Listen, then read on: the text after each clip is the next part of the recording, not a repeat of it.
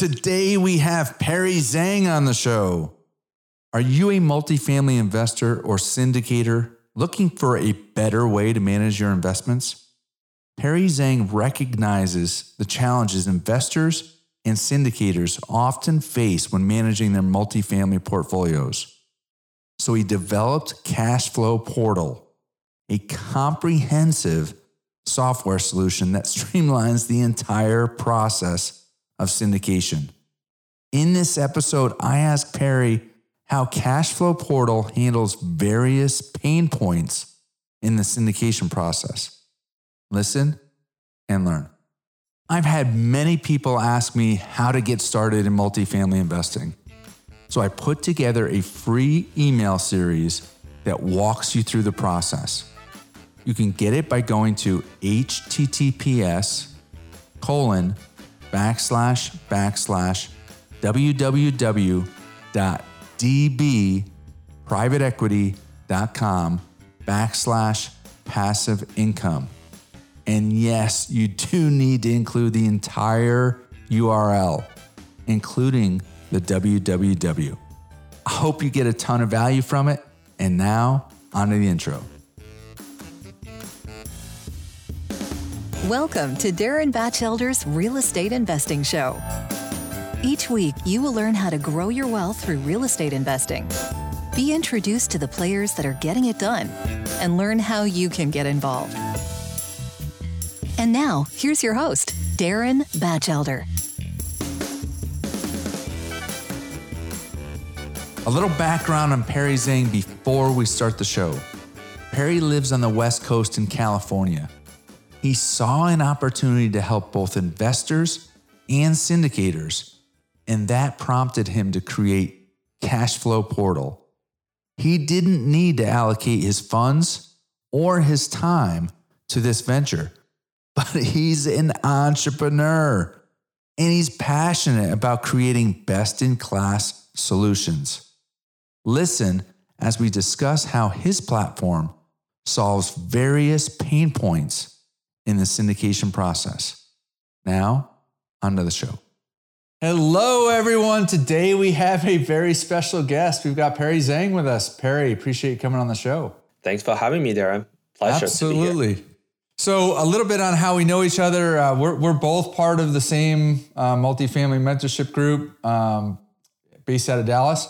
Perry is in California, uh, but I met him a number of different networking events. And then he not only has he invested in multifamily, um, and we're going to talk about that, but we're, but he's also started a new software company. So I want to talk to him about that as well. So with that, I typically ask how many properties and how many units you're invested in.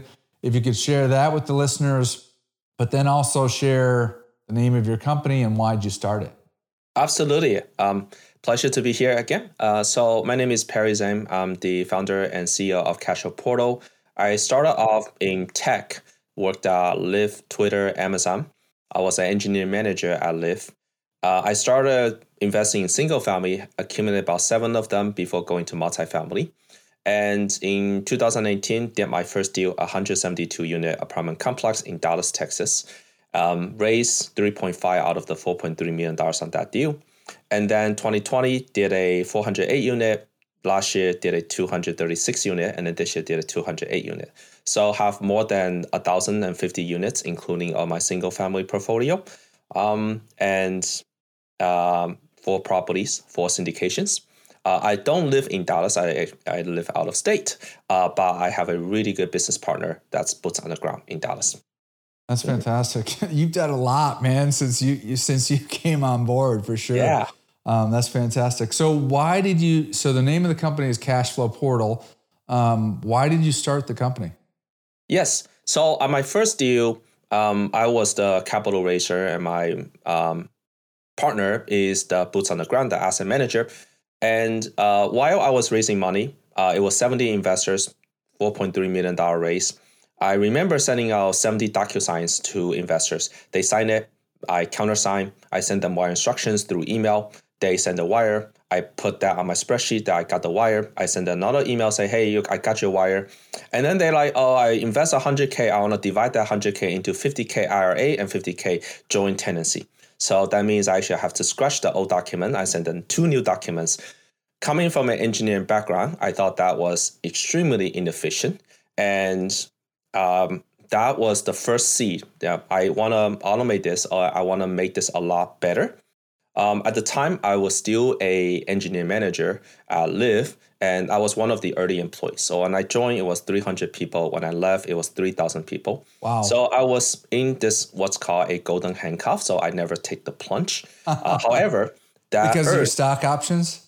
yes, absolutely. Um, and then the following year, the 2020, we actually used a large syndication software for the 408 unit apartment complex race. And then 2021 is when I used my own software for the race. And at the time, I was still actually at Lyft and I couldn't disclose I own the company. My LPs were like, oh, I whatever you're using this year was better than what you were using last year. I'm like, that cannot be true because the other company is like uh, a billion dollar company. So that was the impetus for me to quit my job. Uh, we applied to a incubator program in California called Y Combinator or YC. Um, and the acceptance rate is like 1.8%. Some of the notable alumni include Airbnb, DoorDash, Dropbox, Instacart, you know, Coinbase, and so on.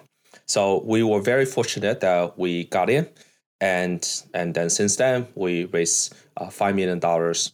We have 30 employees now, and I put 99% 0.9% of my time into my software company, which is to help other syndicators manage their deals and investors, and not as much time on my own syndications.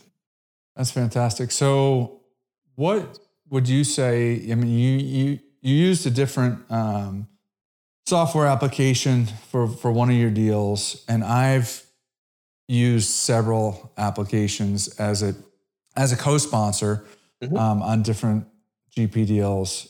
Mhm. What would you say is the the big pain point, the big efficiency that your Mhm. application, um, you know, solved? Yeah. And by the way, for the audience, we never uh, really sync up on you know this topic. So I'm gonna ask you, Darren. Uh, you are a co-sponsor on a lot of deals on your software. Right. Do you need a different login for each one of the co-sponsor portals? Yes, I do. Yes. And then when you are investing as a LP, do you need a separate email address for your LP investments? I do. So does that mean that at the end of the year, you have to log in to say 10 different portals to get 10 different K1s if you uh, assume that you invest with 10 different co-sponsors? Uh, let me think. Uh, you know, some some of the applications will will bundle the deals, so I could be you know partnered on on multiple deals and log in once as an LP and see um, my all my deals. Um, but some of them require me to Mhm. uh, sign in with different emails.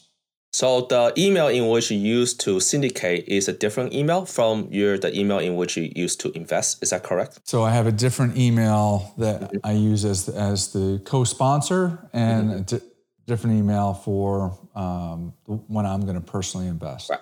And so that this is a classic example. So um, one differentiator, there are actually a lot of differentiators. One differentiator is uh, Cashflow Portal uh, allows a single email that allows you to syndicate multiple deals with multiple sponsors.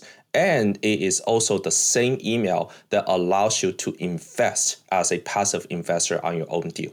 So as a passive investor, that email um, will when you invest in say five different deals that use Cashflow Portal, it's a single login to see all your K1s in one dashboard. So Okay. I did see that. I actually had a deal that I was a co-sponsor on, and happy for you, they they transferred uh, Yeah. their business from from their you know the application that we used to to raise the capital over to your software. And when I did that um, migration, that was one of the things I noticed was like I was like I only need one email. I don't need to have two email addresses. I, I thought that was cool. So there's basically a toggle feature on the software that lets you go from investor to co-sponsor and back and forth. Exactly. And, uh, and I liked that as a yeah. as a co-sponsor for sure. And then people, you know, might ask, you know, where does that inspiration come from? Uh, it came from the Airbnb inspiration, right? On Airbnb, you have a single login that allows you to toggle between traveling and hosting. Yeah. So um, I think a, a, great meta point is I came from a tech world. Uh, I was raised as a techie. I did not know syndication back in 2015. I was just doing my single families. Um, I was pretty, you know, uh, motivated to um, create, you know, a real estate portfolio, and that's why I started buying single families. And then after seven of those, I basically maxed out my debt to income ratio, and that's how I got into multifamily. Um, but the the multifamily is nice, you know, you know. But after a while, right. you start finding your niche, which is my niche and my passion is the intersection of technology and and real estate. So this is what a classic example that um, when we start a company, I was very adamant that we have a single login because it's painful to have multiple emails uh, when you try to get your K1s at the it, end of the year. It is it is painful. Um, all right, so you you said like you put me on the spot. I have a few questions too. So yes, well, please. Some, do. some of them maybe you, you, you guys solve, and some of them maybe are still in the works. But yes. Um, so I have investors that have invested with me as a co-sponsor in multiple deals with different sponsors, and so some of them use different mm-hmm. uh, portals. Mm-hmm. Ideally, and I don't know how to solve this problem, but technology at some point probably should be able mm-hmm. to. Um, it would be nice for the investor to be able to sync all those up, you know, mm-hmm. regardless of whether they are with Cashflow Portal or multiple other mm-hmm. hosting platforms. So, what's your take on that? Yeah, absolutely. And again, uh, this is um, some of the concepts I learned from technology world, and there's it's a combination of technology, business, and so on. From a technology perspective, that's not hard. Okay. From a business perspective, that is difficult in the sense that there's a reason that LinkedIn, Facebook, Twitter never open up their API for each other. Right. right. And so within the syndication space, um, there's a reason that you know you know, Resman and Appfolio and these like property management companies do not open up their API for others unless you're like a very uh, preferred client, right? Because data is important, um, and so so do we. So so that's number one, which is it's hard to solve that problem. Now, so within that limitation, what does Cashflow Portal do to solve that? That's actually a second differentiator. Because your email is a single login for all your investments that you invest with the GPs, there is a button uh, called investment tracker, a menu icon called investment tracker when you're in the LP view. And then within it, there is the SREO information. So the GP will put in the SREO information in, in their side, and then you will get the percentage pro rata.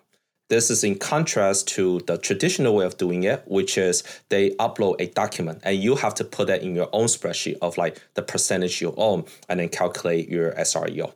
This is especially important for co-sponsors that need this feature, right? Because they may need to provide a schedule of real estate owned for the lender to get a loan. But this now, this is for only only for deals that are that are raised with Cashflow Portal. portal. Yeah. However, as a LP on that particular uh, page, at the upper right hand corner, there is a button called Add Investment. That's how a LP can add manual investments to make full of their SREO information, right?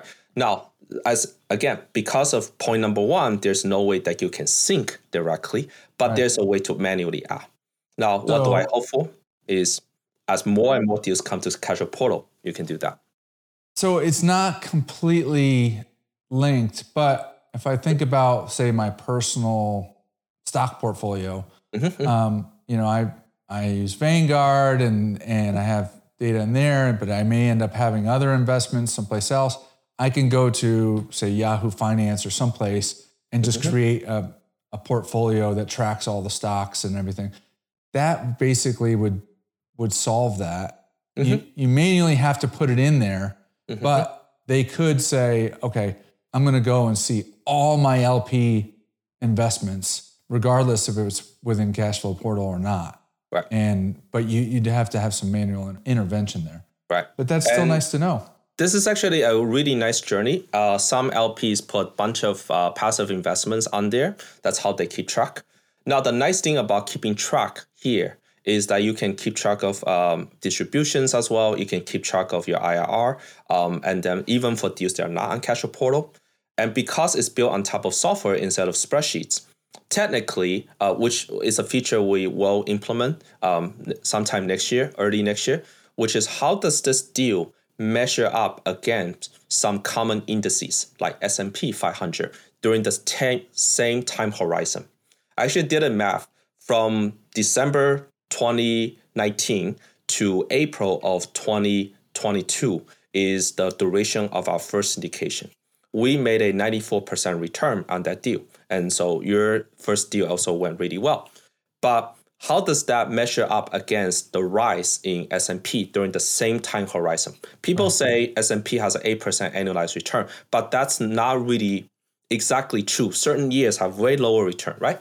right. And so I actually looked it up. Is S&P actually had a uh, 47% return over that two and a half years, and we did a 94%. So we're twice as good.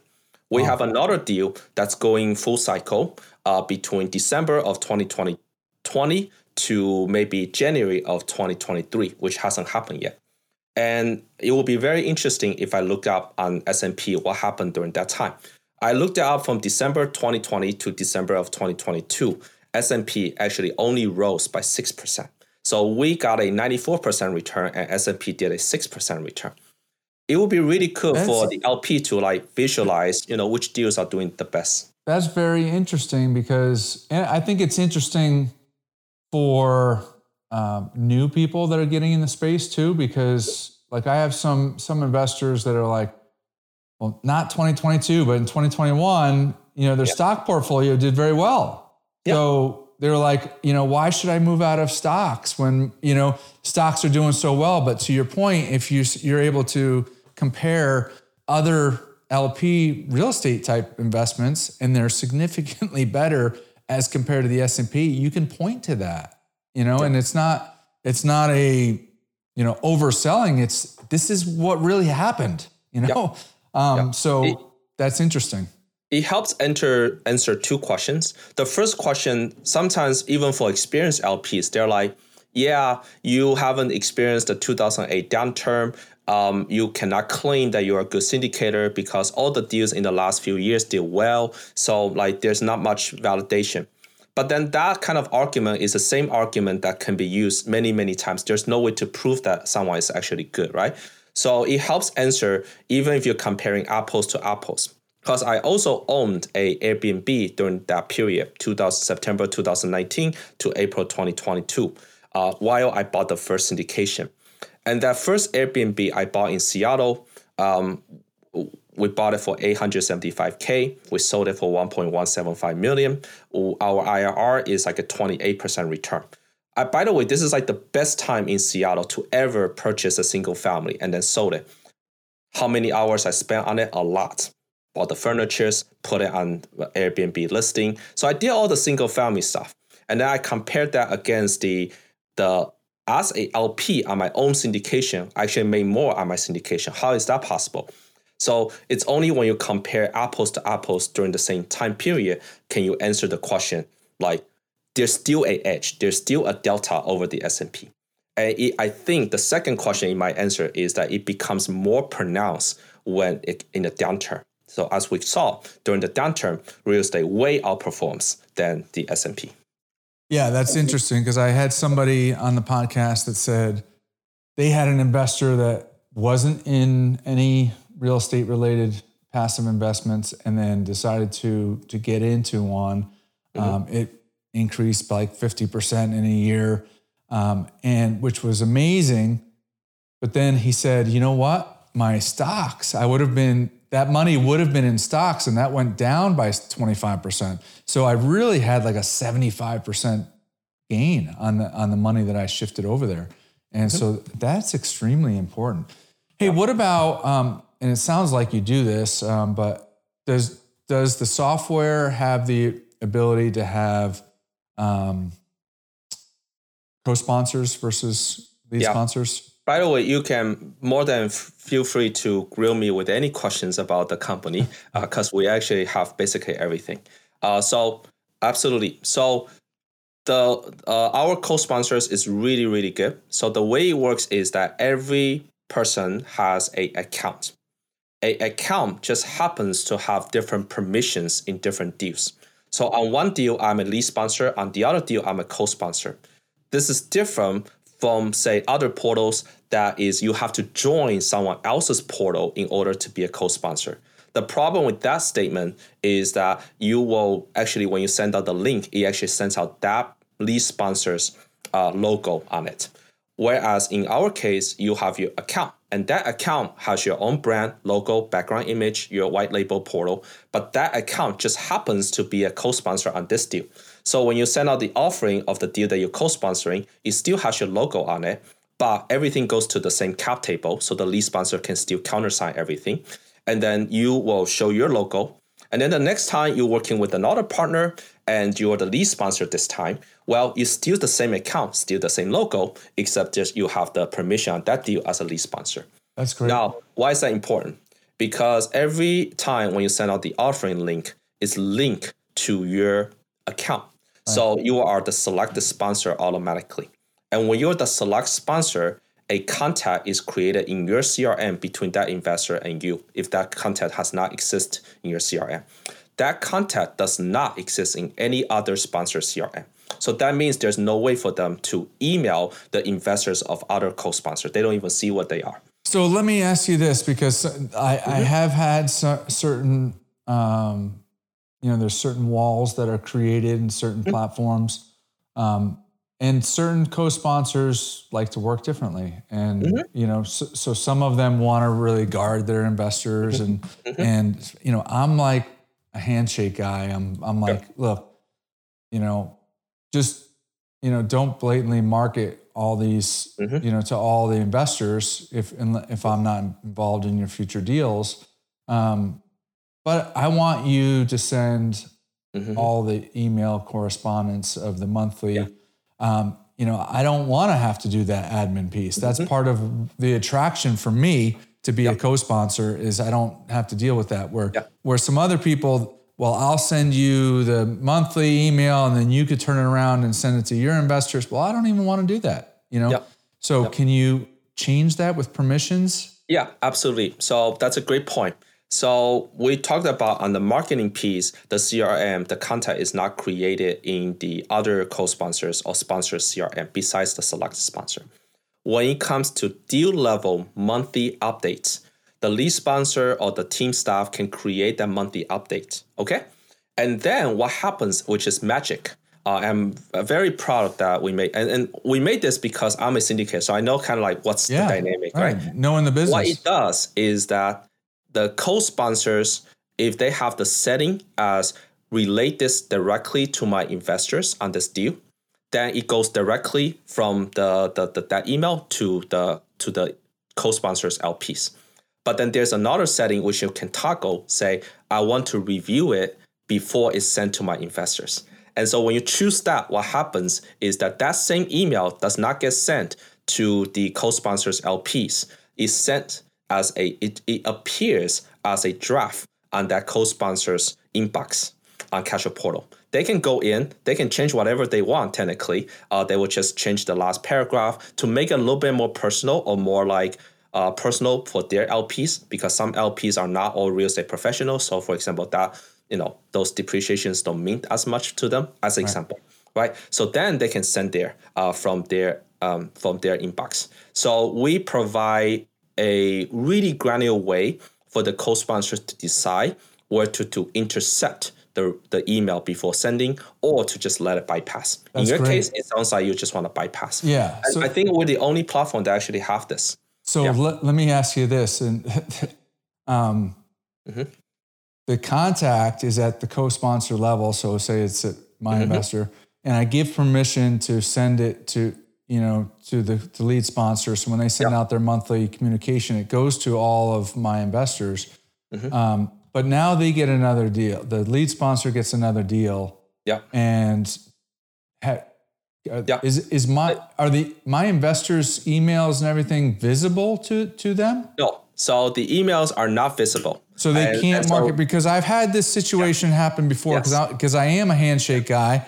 Yeah. I've had some situation where I'm like, look, just don't market to future deals. And but here are the emails. You know, I'll send the email. I don't want to do the monthly correspondence. Here are the emails, but segregate it somehow. And then all of a sudden, one of my investors tells me, "Hey, look, uh, I just got this email from so and so. So some he used it, you know. But with this system, it would. It sounds like yeah. it would protect it. And so, uh, just a little bit of the company uh, before we we have 500 GPs on the platform. We have more than 10,000 LPs we have a hundred percent retention so far. Um, we have basic uh, zero uh, percent churn. So it's like we we are with twenty x our revenue this year. Um, so we're doing extremely well. And so um, so with that in, in, as context as the backdrop, let me answer your question. Um, so as a GP, when they have a new deal, they cannot send a marketing email to your LPs. However, then why is that they can send monthly updates to your LPs? The trick is you can send emails without knowing the email address on the platform. All I'm saying is I can send to the investors on this deal. It doesn't mean I know their email address. But they would still, the GP, the lead sponsor would still see the email address on the signed documents, though, right? Good question. So then they could set up a new account within within their database. Yeah. yeah. That's a fantastic point. So most of the legal documents does not have the email address in it. However, uh, most of the documents actually have a paper trail at the end. They will say so and so just log in, so and so just viewed the document, and then so and so just signed it. Uh, and my point is, you are absolutely right. From a from a easy to you know, manipulate the data perspective, the GP cannot do it at the end, if the GPs really want to do it, they will find a way, which right. is like go to the document, go to the very end, and then find all the you know paper trail. So I still recommend that the co-sponsors uh, sign actually a formal you know one page document that just says you know we will not you know poach other GPs LPs you know. Um, you you provide that that one page document. I, am more than happy to provide that for the audience. If you email me at perry at cashflowportal.com, um, yeah, I, am more than happy to provide that. Um, there, there is an argument to say, could we make that as part of the resources? Yeah, that's something I could. Yeah, I mean, look, look, I, I'm, I'm a handshake guy, and I, you know, there's certain people that I've most GPs are straight up and you know aren't going to do it, and some of them make mistakes, whatever. You know, they just they, they didn't mean to. They they have it in their database and they d- don't have it good, yeah. well segmented. Yeah. Um, but you know, I think it's short sighted because if you do that, then people don't want to work with you exactly um, on future deals. Yeah. But um, the fa- anything that the software can do to to to mm-hmm. you know provide that you know protection and maybe maybe mm-hmm. it's as simple as it doesn't even you know that the GP acknowledges something then mm. you know that might make them nervous to to not want to do it because they hey there's a there's a record that he documented that he's not going to use this data. But in any event, um, I'm like going that. I'm going on. What's the what's the advantage? So I'm understanding the advantages to um, a, a co-sponsor. What mm-hmm. are the advantages to the GP, and what are the advantages to so when I say GP, the lead sponsor, and what are the advantages to the LPs? Yeah, absolutely. So for the LPs, there is a way to fund the investment directly on the portal. Um, in other portals, um, you have to wire the money separately from the actual portal itself. You have to do a chase, you know, wire transfer, and right. that's sometimes could be 25, 35 bucks, right? You can you can choose ACH funding, and then you that will directly connect with the LP's bank account and then fund it. Okay, so that's a big uh, plus. What's the second the ti- one? What's the timing? You know, I've seen ACH so, could be the next day yeah. or three days or what? Yeah. So the wire is same day or next day. ACH funding takes about two to three business days. Okay. And then the other one and, is that, can, hold on one second. So that one's free. ACH? Absolutely free. So okay. our pricing is all inclusive. Um, it's based on equity under management. So the first million is $99. Then the second million is like 50 bucks more. The third million is like 29 bucks more. And so if you raise say $30 million, which is a lot, like if you single-handedly, you know, raise 30 million, then uh, it's only like 400, 300 bucks a month. All right. Um, man, I got so many questions. So yes, please. what if you, as a co-sponsor, have used your software, but then mm-hmm. you're partnering with somebody else that's the lead on something else uh, yeah. using a different software? That yeah. you have all your your investors in your database, yeah. but now you have to go and use their software Yeah. or does yours somehow work? What's my take on it? Yeah, absolutely. Uh, and thank you for the question. Very, very good questions. Um, we have a ton of co-sponsors that actually use our software to raise their one to two million dollars. That is separate from the lead sponsors portal. Now, why is that? Is that, is that like a fund to fund structure where where No, they are literally just a co-sponsor. They're just a co-sponsor. They're they're not they're not doing a, a separate PPM and and everything and and yeah. raising the capital yeah. separately. Okay. It's the same PPM. Uh, just to be clear, we also do fund of funds. We actually also do uh, customizable asset funds and then open ended and close ended. We we do both. Let's talk about you're a co-sponsor and then the lead sponsor uses another portal. What do you do, right? Option one is you become a co-sponsor of that lead sponsors portal. Right. But when you make when one makes that choice, the pros is that there's not much setup time to do. The con is that the LP will have to go to different portals to fetch their K1s. The other con is that the communication is not really centralized and sometimes the LPs don't even know which link is that investment anymore after a while, right? And the uh, and the third one is it felt like there's always that chance that's not intentionally that the context could be you know leak on different portals and different lead sponsors, right? So there's that. So then that's the option one. Option two is that if you're raising say 1.5 million out of the overall, you know, 15 million on your own on this deal, you're co-sponsor, you're not doing a fund of funds. Right. You can use Cashflow Portal to for your 1.5 million dollar raise. What happens is that there is one ledger line item on the lead sponsors portal that says Darren invested 1.5 million. Right, that's Darren's account. Um, and then when they do distributions, they basically do the distribution uh, you may have to create a bank uh, for the distributions, like a placeholder bank. They put the money in your bank, and then you distribute to your own investors. So, so that's that. Okay. Uh, hold on. Um, the documents. Yes. Okay. I, am not the one signing the, the, the documents. Countersigning. It's the lead yeah. sponsor. How does that happen? Great question. So, uh, first of all, uh, I will pause here and say uh, we take the legal documents that you provided and we actually put all the signature blocks on top of these legal documents for you. So that's actually the most painful thing that the co-sponsor doesn't want to do when they want to move to a new portal, right? But we do it, so that's no longer a issue. And we actually have, uh, I will explain in a second, we have digital test questionnaire that makes it super easy.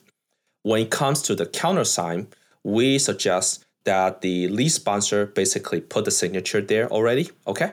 And then you as the co-sponsor will just be the one countersigning. Now you can say, shouldn't the lead sponsor be the one countersigning? That's true, but they just basically pre-countersigning. The LP will sign, and then Darren, you are basically the approver of that. That's gotcha. perfectly legal. Talk to any CP, uh, talk to any legal counsel about that. Okay, right? gotcha. So hey, you still so need I, a countersign, but it just happens that for your investors, you're the one countersigning. Right. But that's already been pre-countersigned by the lead sponsor.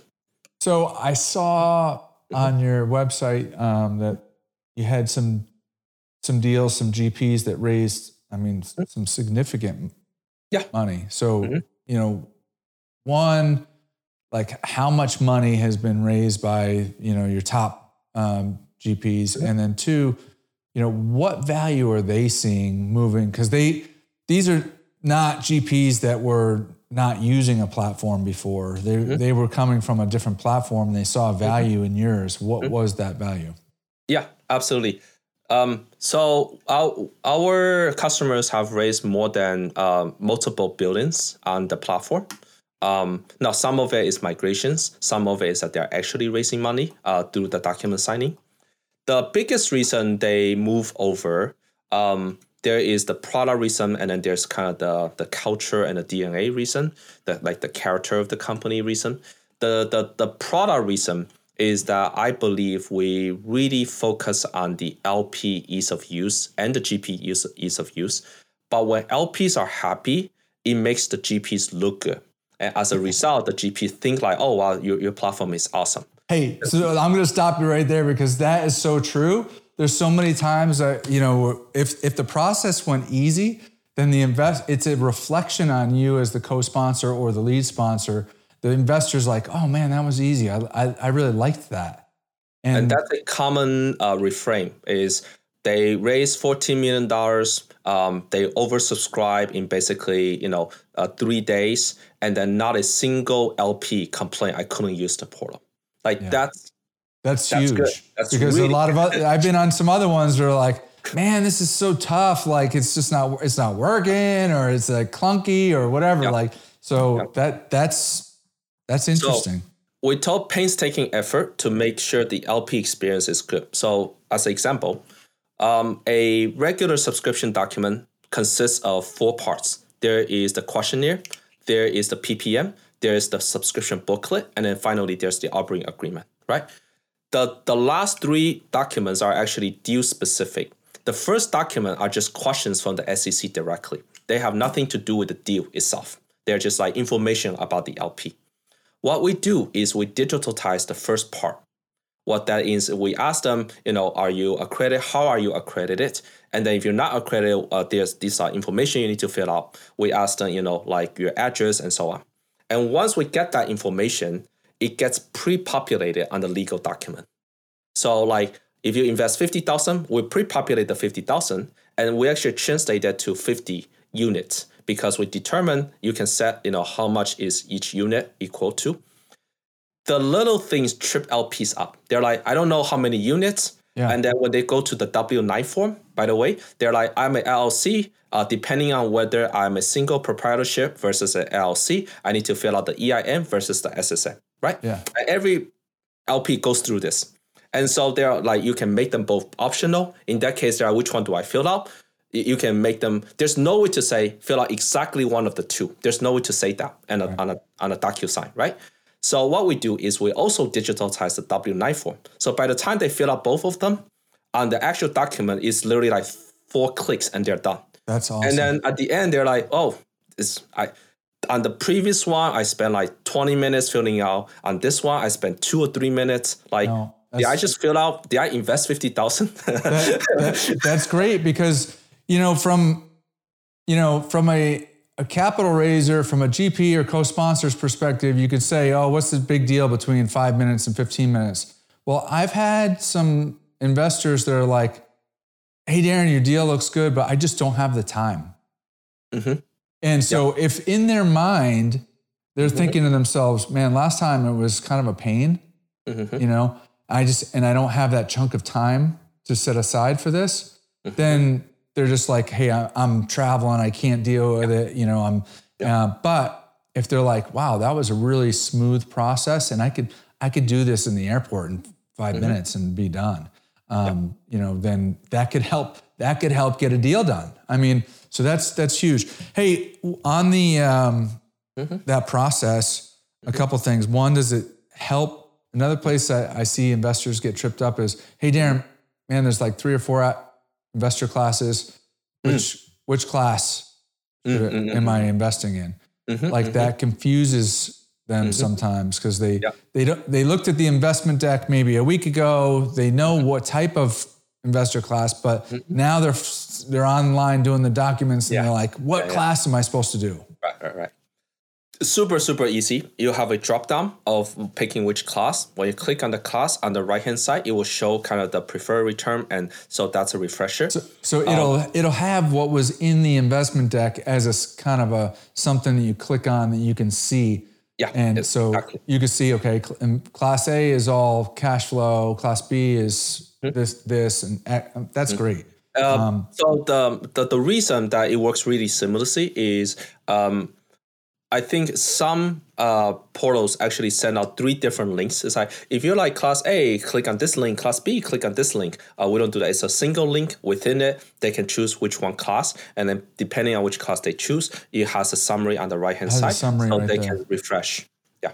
Perfect. All right. Another another detailed question.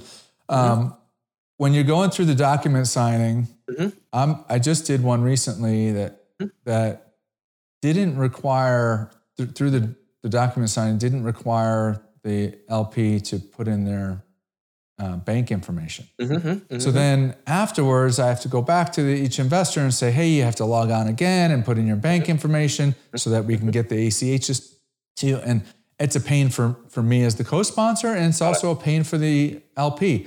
Do you kind of push that in front of people?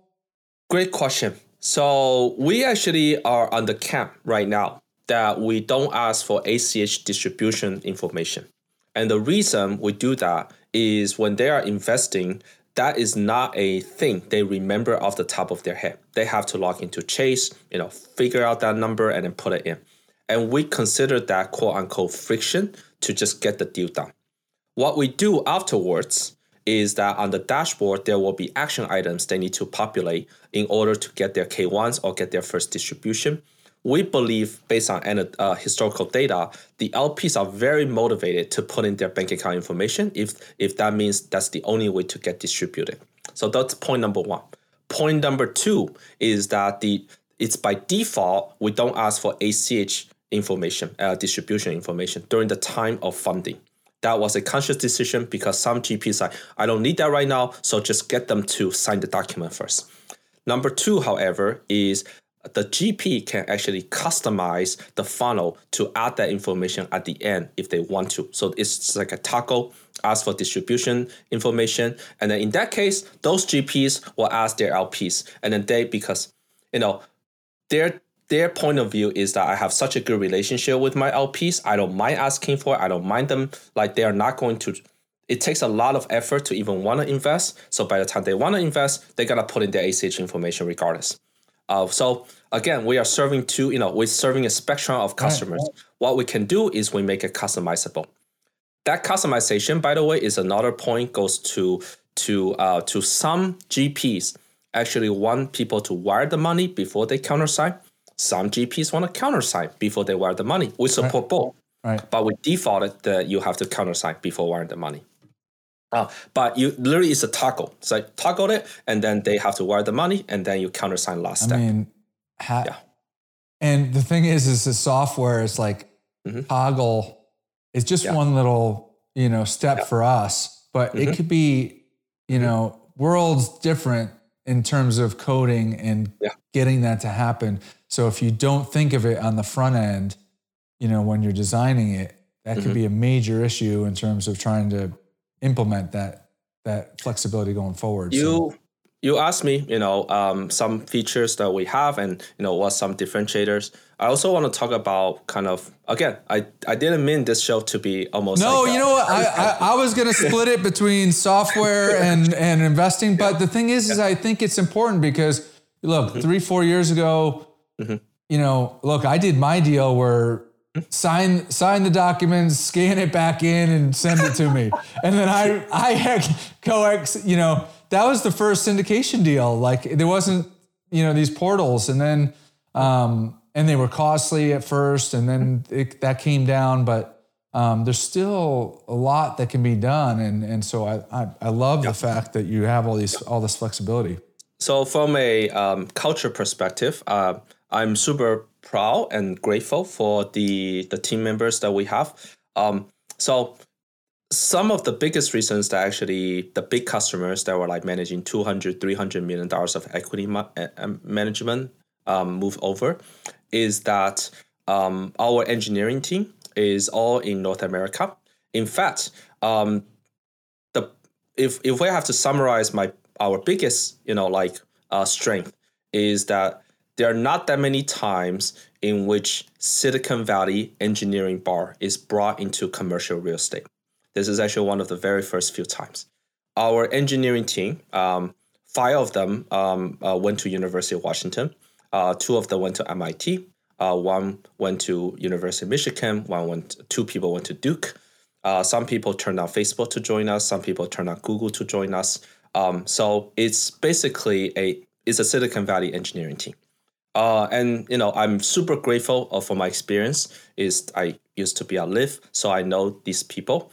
And because we are Y Combinator back, that has kind of some kind of weight to it that we hire the best folks. Um, and as a result, we play the long game, which means that you know none of those features were just like created out of thin air. Is that we create something that's cool, it doesn't really work. Let's make it better. So you know how is the product built?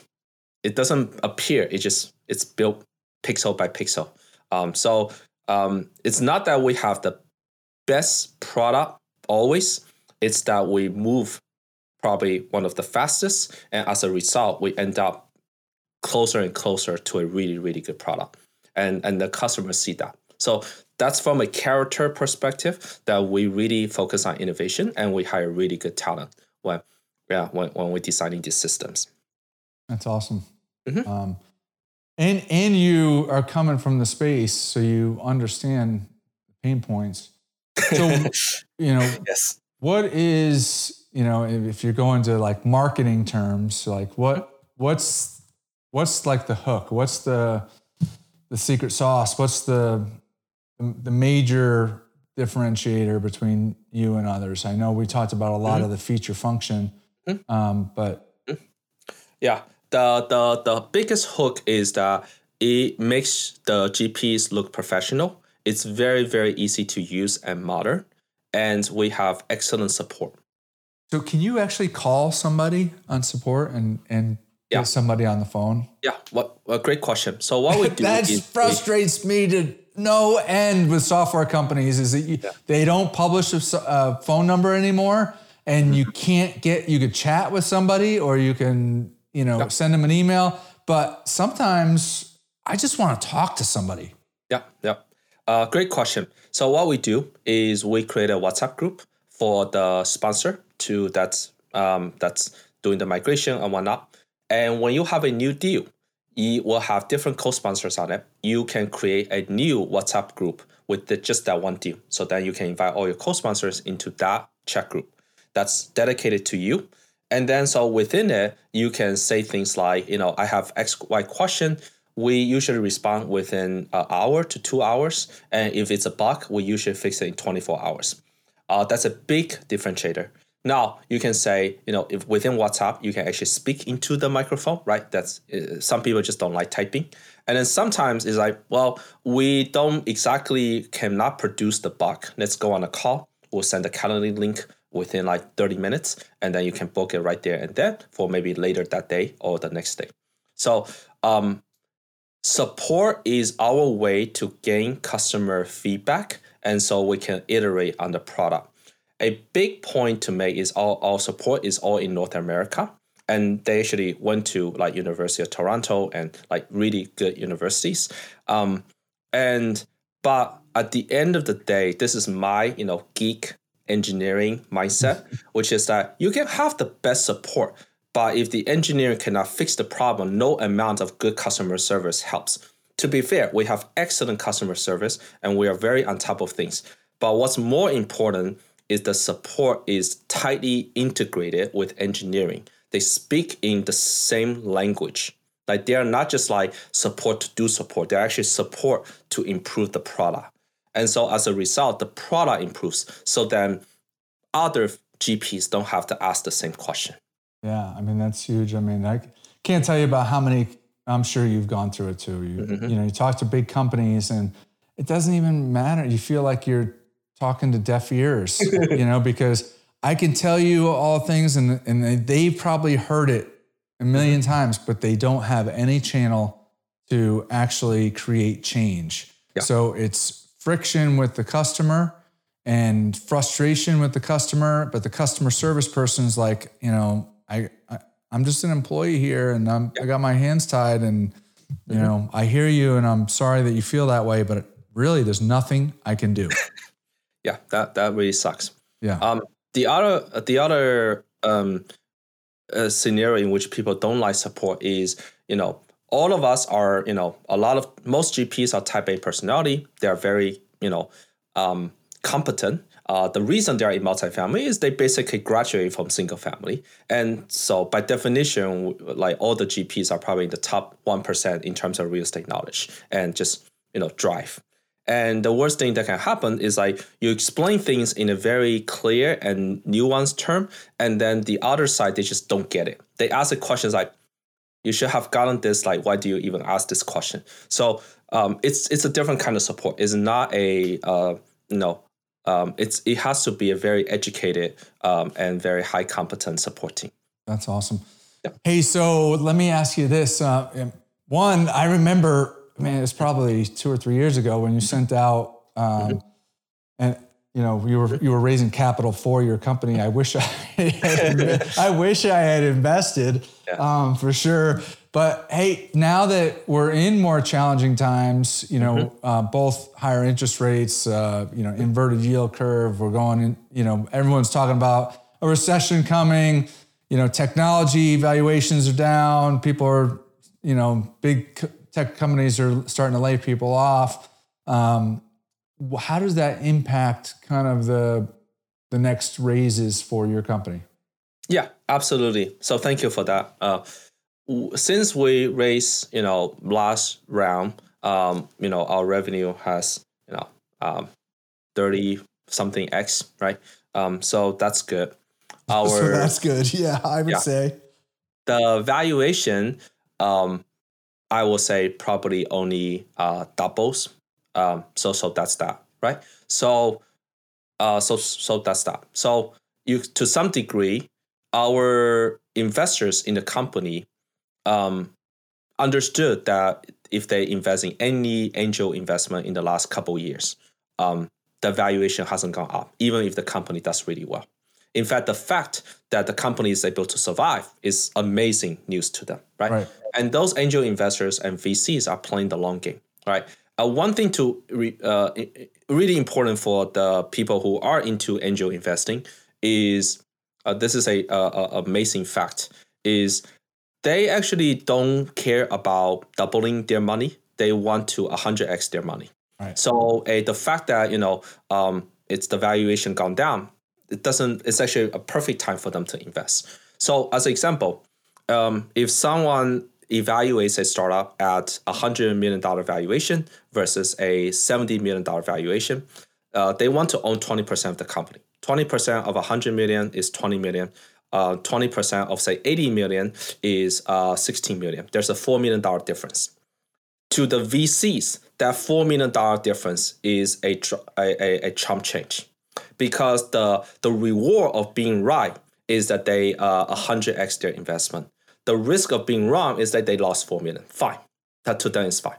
And so that's why the VC care more about the ownership of the company than about how much they're investing. It was a very, very interesting concept for me is that they're not trying to find, you know, squeeze the little out of people. They're trying to, uh, they're, the, the ability to identify the right startup is way more important than the fact that they have to put in two more million dollars. Right. Right. And so, so that means um, when it comes to the race, um, at the end, the great companies are a weighing machine. Eventually, they they will get the funding they needed. And the fact that you know we have data from Y Combinator, uh, which is um, it's 1.8% to get accepted into YC. And then once you get accepted, there is a one out of the seven companies went on to be worth at least $150 million or more as a company. And then all of the companies that are worth $150 million or more, um, 27% of them went on to become billion dollar companies. So as soon as someone gets accepted into YC, historically, there is a 4% chance that they eventually become a billion dollar company. So now, let, let me ask you two questions, one of which I know the answer, but I want to hear it from you.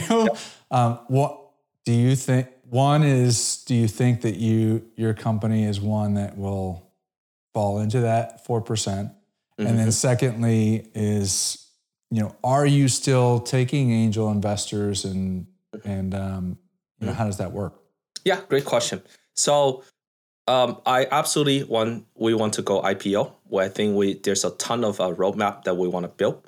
And one of the things, actually, the one of the YC partners told me, um, which is basically our mentor within YC, um, they they they made a comment that uh, they consider uh, me kind of the top ten percent of founders within the batch. Now, obviously, I don't know if they say it to everyone and whatnot, but I, I consider that a compliment. So if I'm in the top ten percent, that means we'll probably be worth at least 150 million you know, again, this is not correlated directly. That's just, you know, what they said.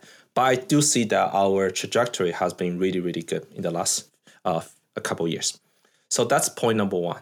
Um, and the reason that we could become a billion dollar company is that there are billion dollar company investor portals. And there is so much other things we could build. Cashflow portal, portal is just the feature, cash flow is the brand. We will have cash flow KPIs that allow people to put in the KPI, and then the monthly updates is just automatically generated from that KPIs. We have cash flow uh, underwriting, right? Uh, that allows folks to underwrite and just project different scenarios using software instead of a spreadsheet. We have KPI uh, bank. Imagine you can just create a bank on the software layer that every co-sponsor has their own bank, whatever you can have a credit card that's being used for this particular real estate syndication to gain credit card points. So there is this is a decade long journey, right? So yes, I am confident. So we're no longer doing investor portal um, in in the purest sense. We are still working on it, um, and we're still spending ninety percent. But we are building it in a way that allow us to extend beyond investor portal, if that makes sense. Still, our customer are the GPs. What what else does the GP need? GPs need to raise more money. GPs need operational efficiency, and GPs just want to achieve good returns. Right? What does that mean beyond investor portal? Yeah. So a typical investor portal nowadays is the is the signing documents, capital management distributions, email updates, and K1s. When we have all of those. But a typical investor portal today does not have bank creation, entity creation, um, does not have KPIs, does not necessarily have underwriting spreadsheet, does not have a marketplace in which the GPs can tap into to raise extra money. And well, I mean, crypto's in the in the tank right now, but mm-hmm. I mean, I see that an opportunity for digitization and tokenization helping say provide more liquidity to say LP shares, you know, um, going forward. Is that kind of in the thought process as well? Yeah, the tokenization of uh, of the documents, the token, the fractionalization of shares, is definitely in the long term roadmap, um, not in the short term roadmap, right. but is is something. Um, now, for the second question about investments, obviously it's a 506b. So, um, but right now we're not. Um, sometime next year we probably should should do another round. Very cool. Mm-hmm. Yeah, and definitely can keep you updated. Mm-hmm. Awesome. So I didn't meet. I was gonna have this this episode be like split between. He is invested in you know as a GP in over a thousand units, so he is a multifamily investor as well. But um, I thought it was important because I don't have many people like yourself come on that mm-hmm. has all this experience, and and there's you know there's a handful of options, and I've mm-hmm. used a num you know a number of them, and there, you know there's kind of pain points in in each one of them. So you you hit on a bunch of them. Um, Thank you. I I, very astute observations as well about different pain points. That's correct. And honestly, and that's why I'm very grateful. I'm a GP because there's a difference of understanding these pain points on a on a intellectual level. It's another way to understand it in a visceral level. Right. right. yeah, you're actually do, actually doing it, and and understanding from the different perspectives the lp the lead gp the co-sponsor i mean there's there's different people that are that are involved in the process. So um, what about you like you you're starting this company like where do you go from here? Is your you know what's kind of your next big stretch goal? Yeah good question. Um a great question. So um I am spending 99% of my time on a company, um, less than 1% on my own syndications. Um, sometimes I woke up uh, wishing that I'm not a GP. and the reason is that uh, when I'm a GP, there could be a misconception, for example, that like, oh, am I just building the company to take all the LPs and then so I can raise more money? Mm. The answer is absolutely uh, mm. no, because there is one version that's building a billion dollar company. There's another version I raise, you know, extra two million dollars, make extra two hundred k. Right. Like, which one do I choose? So that's number one. Now, do that's I? Interesting. I didn't become, even th- I didn't even think about that, but yeah, I could yeah. I see. Yeah. Somebody now do do uh do I um continue to be a GP?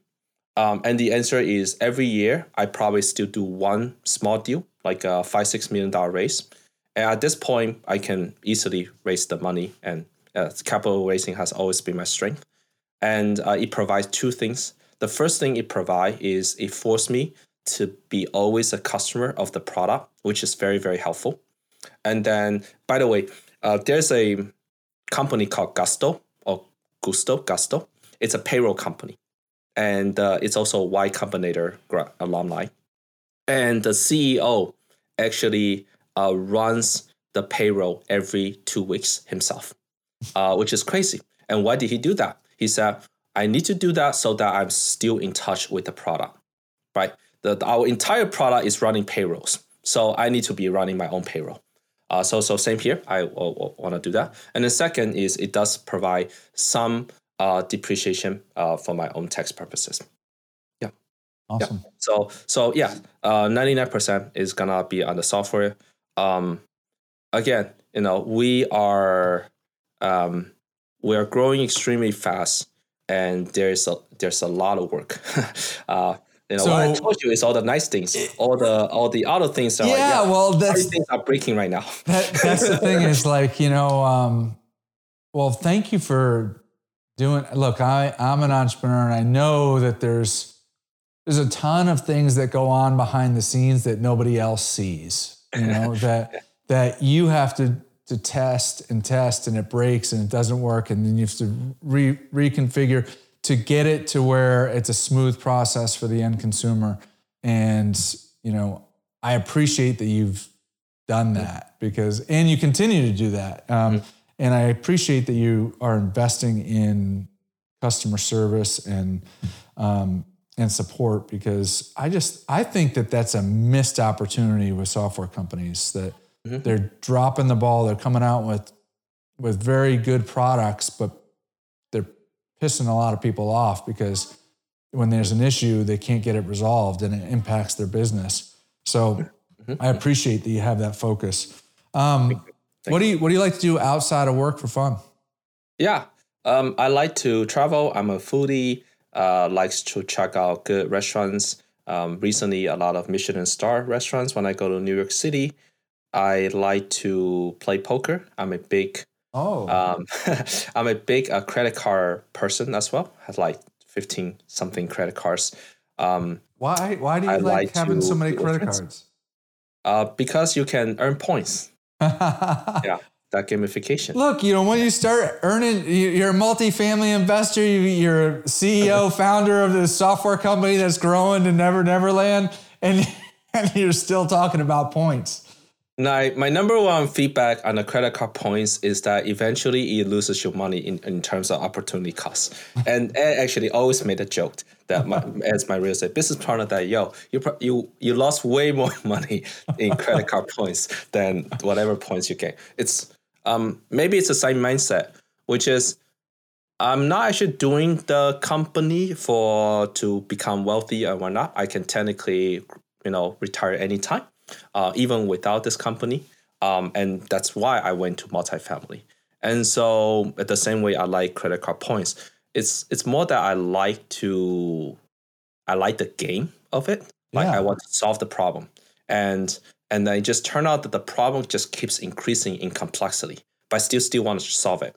And as as we talk to more users, um, see their pain points, and now you know we're talking to we were talking to sponsors that you know raise you know anywhere between zero to uh, 50 million dollars.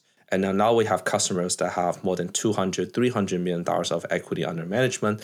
And then you know they they need different things. And yeah. so the problem never ends. And that that pursuit of solving problems is is probably what drives me. That's that's awesome. No i, I love that. Um, so how do people reach out to you get to know about you know your company, your uh, your work as a GP. You know, mm-hmm. are there different avenues? What's you know, how do people yeah. reach out? Yeah, the best way is just you can email me at perry at cashflowportal.com. If you want to schedule a demo, just go on the website cashflowportal.com. On the upper right hand corner, there's a button called schedule demo. Uh, and you will talk to our team members. If there, if you say, "Hey, ask for Perry," uh, I, I, if I can make it, I'll definitely show up on a demo as well. Fantastic. Well, I really appreciate you coming on. I appreciate you spending the time to, to develop this. And uh, listeners, I hope you, you got a lot out of that. Probably more on the on the GP side than the LP side. But as Perry mentioned, I have seen that the fact that it's an easy process for the LP is very, very, very, very, very important. So until next week, signing off. Thanks, Perry. Thank you for listening to Darren Batchelder's Real Estate Investing Show at darrenbatchelder.com. If you liked the episode, please provide us with a five star review on Apple Podcasts or your podcast platform of choice. If you already provided us with a five star review, then thank you, and please share the show with a friend.